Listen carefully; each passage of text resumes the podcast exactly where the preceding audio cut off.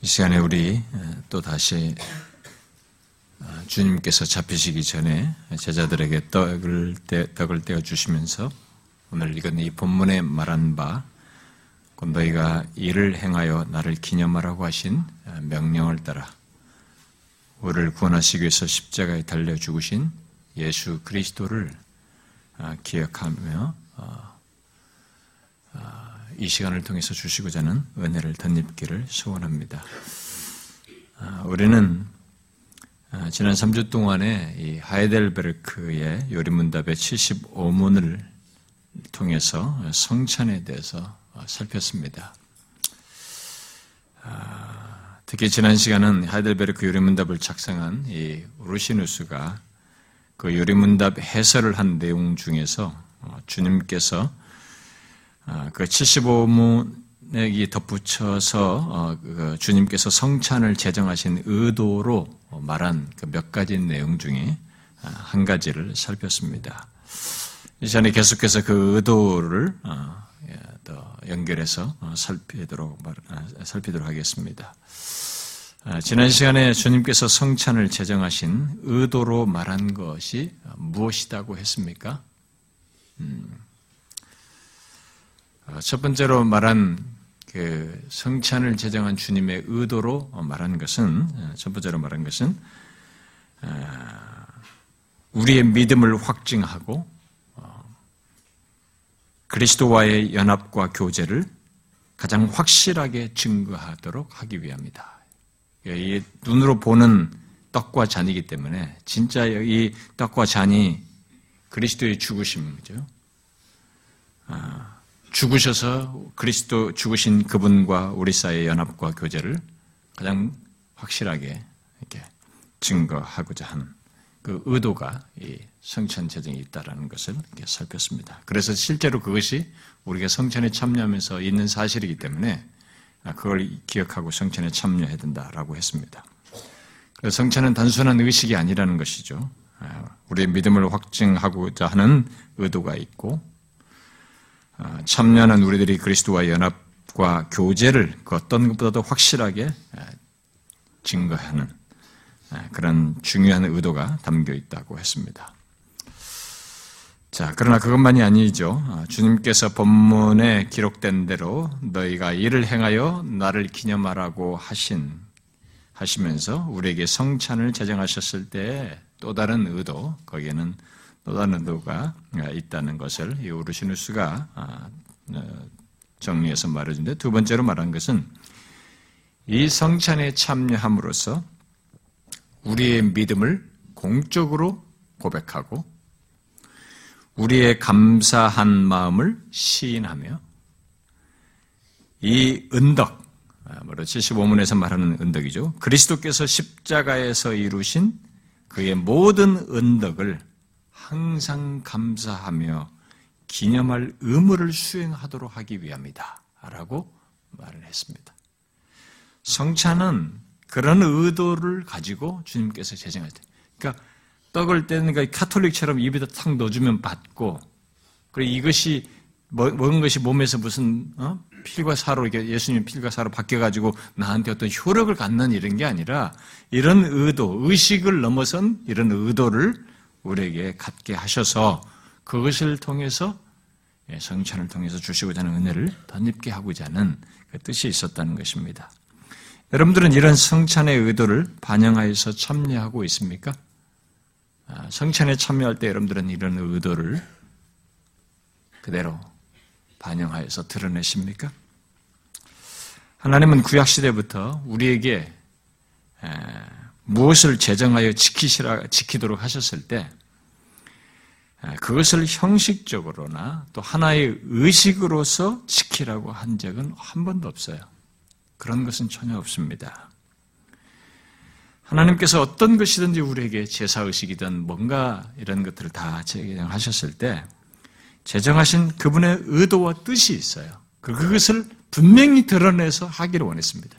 그래서 그것을 드러내지 않자 여러분들이 이사에서 살펴서 알다시피 1장에서 나는 너희들의 이런 피와 제사와 이런 것들에 질렸다. 어? 성전 마당만 밟고 다니는 너희들 이런 모든 절기와 제사가 나는 질렸다고 하나님께서 선제를 통해서 질타하시는 것을 보게 됩니다. 아, 항상 예, 하나님의 의도가 이 모든 신앙 행위 속에는 담겨져서 드러날 때만 의미가 있다는 것이 예, 성경이 말하는 것이고 하나님께서 계속 강조한 사실입니다. 아, 그래서 우리들이 하나님을 예배하고 그분을 찬양하고 또 지금과 같은 이런 성찬을 참여할 때에도 모든 것에서 똑같이 우리는 하나님의 의도와 뜻을 기억해야 됩니다. 성찬을 제정하신 주님의 의도가 반영이 되어야 되는 것이죠. 그것은 마치 한 예로 또 구약에서 미가 선지자가 여호와께 천천의 수양과 만만의 강을, 강, 강과 같은 어떤 기름 또 마다들과 내 몸에 열매를 드리는 것 자체보다도 여호와께서 구하시는 것이 있어야 된다라고 하면서 여호와께서 구하시는 것은 오직 정의를 행하고 인자를 사랑하고 겸손히 하나님과 함께 행하는 것이다. 이런 것이 하나님이 원하시는 바가 있는 가운데서 무슨 제사이며 제물이고 이런 것들이 있어야지 그런 정신이 하나님을 의도하고 원하는 바는 없으면서 형식을 외형을 종교 행위를 하는 것으로 하나님이 받을 것이다. 기쁘게 기뻐할 것이다고 생각하는 것은 아니라는 것이죠.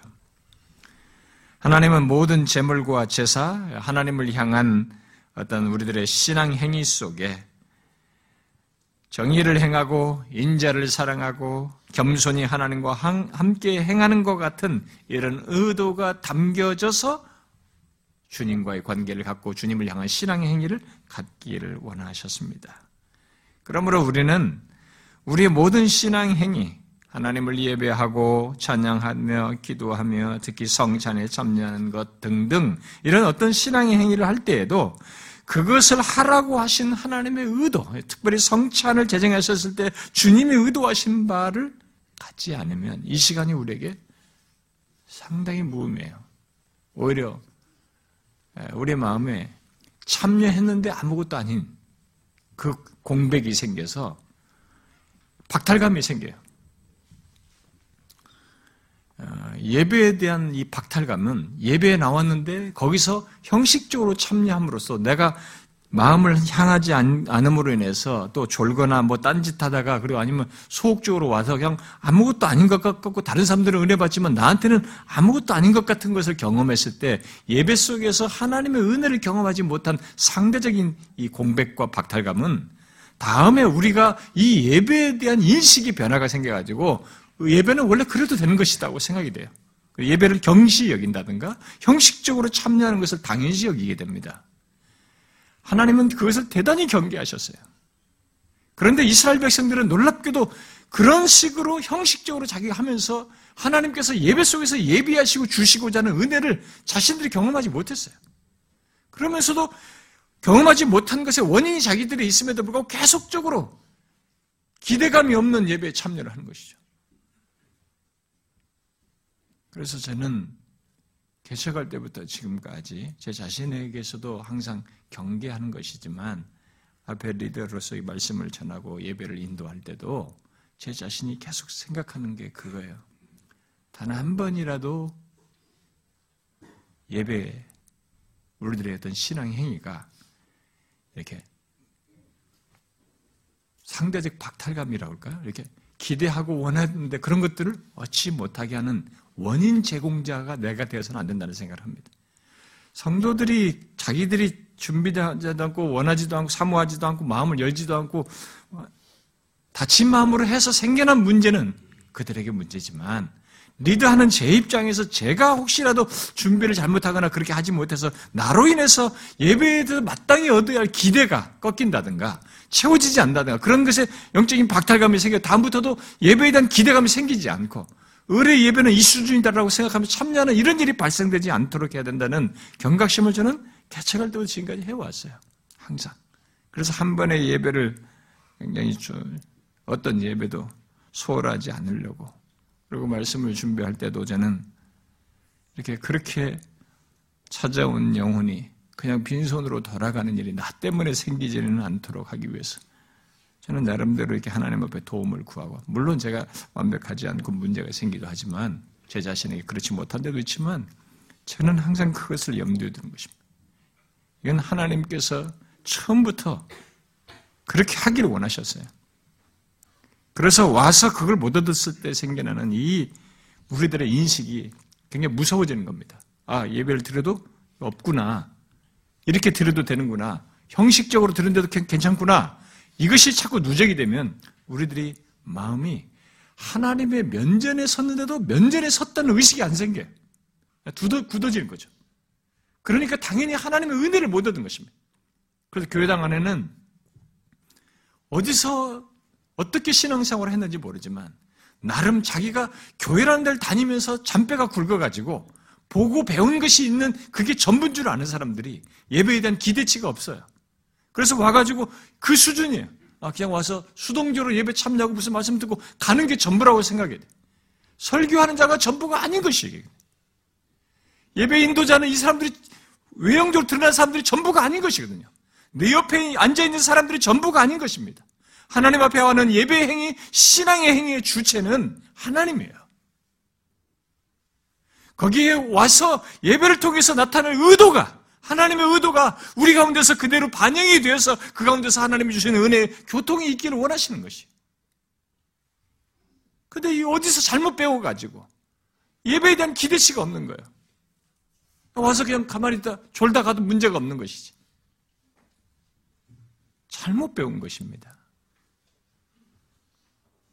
우리들의 신앙 행위는 하나님의 의도가 있는 것이. 그래서 제가 우리 사역자들에게도 누누이 얘기하는 것입니다. 내가 당신에게 여기 리더로서 설교할 기회를 한번 줬을 때 이게 설교 연습하라고 줬다고 생각하면 큰일 난 줄 알아라. 당신의 인생에 한 번밖에 없는 설교를 내가 줬다고 생각해라. 한 번밖에 없는 설교를 한다고 생각하고 설교를 해야 된다. 회중들이 그냥 돌아가게 해서는 안 된다 말이지. 나를 통해서 하나님이 하시고자 하는 것을 충분히 전달하는 설교자가 돼야지. 연습하는 수준에서 그 정도의 준비해가지고 하면서는 안 된다. 제가 누누이 얘기합니다. 여러분이나 저나 하나님의 의도가 반영이 되지 않는 예배에 참여 신앙 행위는 우리 자신을 망치게 됩니다. 기대감이 없어요. 그냥 오는 것입니다. 그래서 어떤 사람은 하나님 앞에 나오지만 영적인 기대감이 없어요. 찬양할 때도 입을 빵긋빵긋하죠. 어떤 사람 찬양도 안 해요. 기도할 때 자요. 설교할 때도 듣고 싶어 하진 않아요. 왜 그런 상태가 된 것입니까? 얼마나 하나님이 준비하신 것이 있는데, 그 사람에게 은혜를 주시고자 하나님이 준비한 것이 있는데, 그리고 이런 신앙 행위 속에서 예배든 기도든 이 모든 것을 통해서 하나님께서 의도하신 것인데 왜 이 의도가 이 사람에게는 드러나지 않는 것입니까? 위험한 것이죠. 오늘날 많은 사람들이 우리들의 일상적인 예배나 예배 이런 성찬을 너무나 형식적으로 여기고 하나님의 의도가 주님께서 뜻하신 그 의도가 반영되지 않은 채 참여함으로써 정작 하나님이 예비하신 그에게 주시고자 하는 은혜를 풍성히 얻지 못하고 오히려 바리새인처럼 위선자가 되는 이런 경험을 하는 사람들이 제법 있습니다. 그것은 이런 것을 제정하신 하나님을 무시하는 것이죠. 무시하는. 그러므로 이 시간에 성찬에 참여할 때에도 우리는 주님께서 성찬을 제정하실 때 의도하신 것으로 이 우르시는 수가 말한 것 같은 이런 사실들을 알 뿐만 아니라 우리는 그 의도를 반영하여서 지키도록 해야 합니다. 여러분 두 번째로 말한 이 의도가 무엇이라고 했어요? 제가 세 가지를 이 사람이 세 가지를 말한 것을 얘기했죠. 우리의 믿음을 공적으로 고백하는 것입니다. 여러분 성찬에 참여함으로써 우리 제정하신 의도에 따라서 우리가 믿음을 공적으로 고백을 하는 것이에요. 다음에 우리의 감사한 마음을 시인하는 것이에요. 그리스도께서 십자가에서 이루신 그의 모든 은덕을 항상 감사하며 기억하는 의무를 수행하는 것입니다. 주님은 그런 성찬 참여의 의무를 우리들이 자신이 다시 오실 때까지 지키라고 하셨습니다. 사도 바울은 고린도전서 11장에서 너희가 이 떡을 먹으며 이 잔을 마실 때마다 주의 죽으심을 그가 오실 때까지 전하는 것이라 했습니다. 그러면 질문해 보겠습니다. 여러분은 성찬에 참여할 때마다 자신의 믿음을 공적으로 고백하십니까? 오늘날 이 기독교회, 우리 한국 교회가 성찬을 캐톨릭보다도 못하게 지키잖아요. 그러니까 이 성찬에 주님께서 제정하신 자신이 돌아가시기 전이거든요. 그러니까 유언적인 장면이에요, 상황이에요. 근데 그렇게 제정하신 의도를 얼마나 우리가 쉽게 여기는지 몰라요. 너무 형식적이지 않습니까? 의식적으로 참여하잖아요. 한번 생각해 보세요. 여러분 자신의 믿음을 공적으로 고백하십니까? 또 자신의 감사한 마음을 시인하십니까? 그리스도께서 십자가에서 이루신 모든 은덕을 기억하며 감사합니까?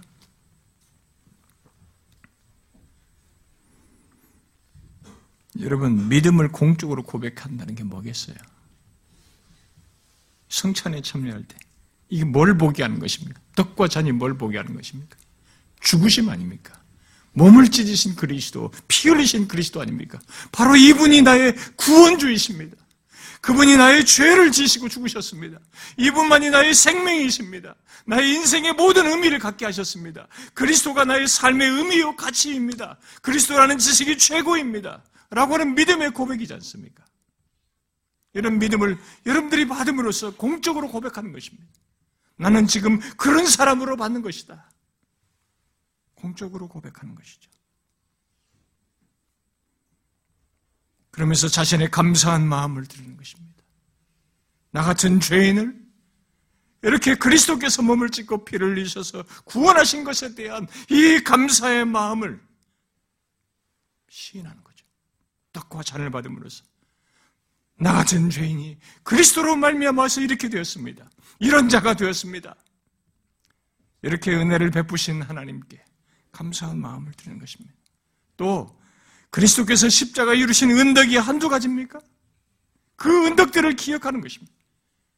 내가 그리스도의 죽으심으로 말미암아 이 말할 수 없는 혜택들을 하나님의 자녀 되는 것을 의롭다함을 얻은 것을 하나님과 교통하게 된 것을 하나님과 화목하게 된 것을 나에게 영생이 소유된 것을 미래의 장래가 확고한 것을 이런 모든 혜택들이 그리스도의 죽으심으로 말미암아 나에게 있게 됐습니다라고 하는 그 사실을 감사하면서 하나님 앞에 드리는 거 아닙니까? 떡과 잔을 받을 때 그것이 있는 것이죠. 어떻습니까? 이런 의도가 여러분들에게서 드러나십니까? 주님은 그런 것들을 우리들이 단순히 입술로 고백하라고 한 것은 아니에요. 입술로 감사하라는 것이 아닙니다. 그리스도께서 십자가에서 이루신 것을 단순히 머리로 기억하라는 것을 반복해서 이 시간 하라는 그 정도는 아닙니다. 그렇게 하라고 할 때는 그런 진실한 우리들의 믿음의 반응 속에, 진실한 감사의 반응 속에 사실상 성찬이 은혜의 방편이듯이, 은혜의 방편으로 말한 것에서 시사하듯이 주님은 그런 우리들의 성찬 참여, 그런 식으로 진실하게 참여하는 것 속에 하나님의 은혜를 주시기 위함이에요. 그런 은혜의 교감, 교통을 갖도록 하기 위함입니다. 그러므로 우리들이 성찬에 참여할 때마다 이 성찬을 제정하신 주님의 의도대로 열심히 참여할 뿐만 아니라 매번 우리의 믿음을 그때마다 공적으로 고백하고 이 떡과 잔을 보게 하는 예수 그리스도의 죽으심과 자신과의 관계가 어떠한지 그로 인해서 내게 있게 되는 것이 무엇인지 그 믿음을 공적으로 고백하며 감사의 마음과 그 은덕들을 기억하며 감사하는 이런 것이 있어야 되는 것입니다. 이걸 할 때 하나님께서 은혜 방편으로서 어떤 은혜를 경험하게 하실 것을 의도하신 것인데 한번 여러분들 생각해 보십시오. 우리들이 진짜로 이 참여할 때마다 믿음으로 믿음을 공적으로 나의 믿음을 공적으로 고백할 때 어떤 일이 있겠습니까? 나를 위해 몸을 찢고 피를 흘리신 예수 그리스도가 나의 구원, 나를 위한 모든 것을 이루신 것을 확인하고 공적으로 그것을 믿음으로 고백할 때 그리스도가 나의, 나에게 어떤 분이신지 고백하게 될 때 그런 것이 진실로 고백할 때 어떤 일이 벌어지겠습니까? 여러분 은혜의 경험을 하게 되는 것입니다. 그런 일은 사람들의 의도로 되는 게 아니에요. 성령의 역사 속에서 감동하심 속에서 있는 것이기 때문에 성령의 감동하심 속에서 은혜를 경험하게 되는 것입니다. 우리들의 존재와 흐트러진 정서와 그리고 우리들의 신앙을 유지하는 이 모든 것에서의 역사를 성령께서 그런 믿음의 공적 고백 속에서 하시는 거죠. 그래서 은혜를 경험하게 하십니다. 또 우리가 감사한 마음을 시인할 때 어떤 일이 있겠습니까? 그리스도께서 나를 위해서 죽으신 것에 대한 감사의 마음, 나 같은 죄인을 향한 하나님의 말할 수 없는 사랑과 독생자 예수 그리스도의 자원하는 그런 우리를 위한 은혜 이런 모든 것들을 기억하고 감사하게 될 때 어떤 일이 있겠어요? 그 진실한 감사가 있게 됐을 때 성령께서 그 안에서 뭘 하겠습니까? 그것 자체부터 성령의 역사겠지만 우리를 더 하나님과 친밀한 관계로 끌어당기신 것입니다. 하나님이 그가 이루신 모든 것이 다 너의 것이다. 이전에 희비하게 알았던 것, 또 잠시 막 잊었던 것을 다시 선명하게 나에게 마음에 새겨 주시고, 그것에 붙들고 나아갈 수 있는 힘을 갖게 하시는 이런 은혜의 역사를 은혜의 방편이라고 할 만한 실제 내용을 경험하게 하시는 거죠. 또 그리스도께서 십자가에서 이루신 것을, 이루신 그 모든 은덕을, 공효를 감사하면서 기억할 때 무슨 일이 있겠습니까? 생각해 보십시오. 그리스도께서 십자가 이루심으로써 갖게 한그 예, 은덕이 한두 가지입니까? 너무 많잖아요. 그 다 그리스도께서 우리를 위해서 나 같은 죄인에게 이 버르지와 같은 존재요 죄악 가운데 멸망할 자를 위해서 그가 친히 몸을 찢고 피를 흘려서 너무나 어마어마한 것을 주셨다는 것 때문에 나의 존재가 어떻게 됩니까? 나의 신앙과 삶에서 이 흔들릴 수 있는 기초가 어떻게 됩니까? 너무나 견고한 반석 위에 서 있다는 것을 보게 되지 않습니까? 내게 미래가 너무나 확고하며 장래가 그리스도 안에서 얼마나 엄청난 것인지를 명확하게 보게 하지 않습니까? 이런 신앙의 반응과 감동과 하나님을 향해서 움직이는 이런 역사가 어디서 일어나는 것입니까? 다 은혜의 방편이에요. 은혜, 이 방편 속에서 은혜의 역사가 있게 하시는 것이죠. 우리는 그것을 성찬에 참여할 때마다 헤아리며 되새길 때 실제로 그런 큰 은혜를 경험합니다. 그러면 여러분 이 시간에 자신이 그렇게 참여하여 은혜를 받는 그런 시간인지를 꼭 확인해 보십시오. 여러분들은 모두 주님이 제정하신 의도대로 이 시간에 지금 참여했습니다. 성찬을 제정하는 의도를 우리 신자들은 모두 참여하도록 하는 것인데 일단은 여러분들은 참여하셨어요. 근데 이제 찢긴 몸과 흘린 피를 보게 하는 떡과 잔을 받는 이 자리에서 여러분은 그리스도와 그의 죽으심과 관련해서 어떤 믿음을 갖고 있는지, 그렇게 죽으신 그리스도에 대한 어떤 믿음이 있는지를 여러분들이 공적으로 고백하시면서 받는 것입니다. 진짜로 주님이 나의 주이십니다. 이 땅에 육신을 보신 그분은 하나님의 아들이요, 나의 모든 것입니다. 그 때문에 내가 살게 되었습니다. 나는 영생을 얻었습니다. 죄삼을 얻게 되었습니다. 라고 믿음을 고백하셔야 됩니다. 공적으로 고백하셔야 됩니다. 그리고 진실로 감사한 마음을 시인하셔야 됩니다. 하나님, 헤아릴 수 없는 감사입니다. 어째 내가 이런 은혜를 입었습니까?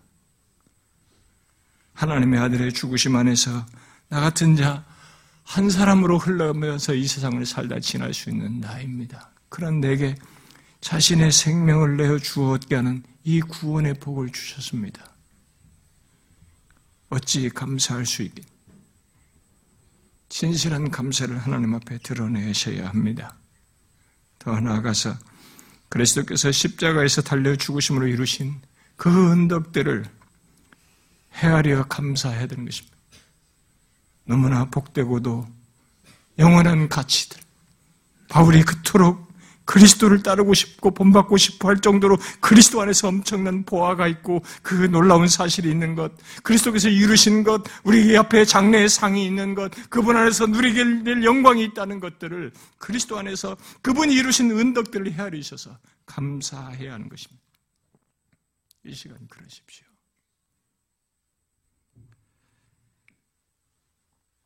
그 과정 속에서 우리는 성령께서 진짜 성찬이 은혜 방편이라고 하는 것을 더 풍성하게 경험할 것입니다. 이 성찬의 의도를 반영하여서 떡과 잔을 받기를 바랍니다. 기도하겠습니다.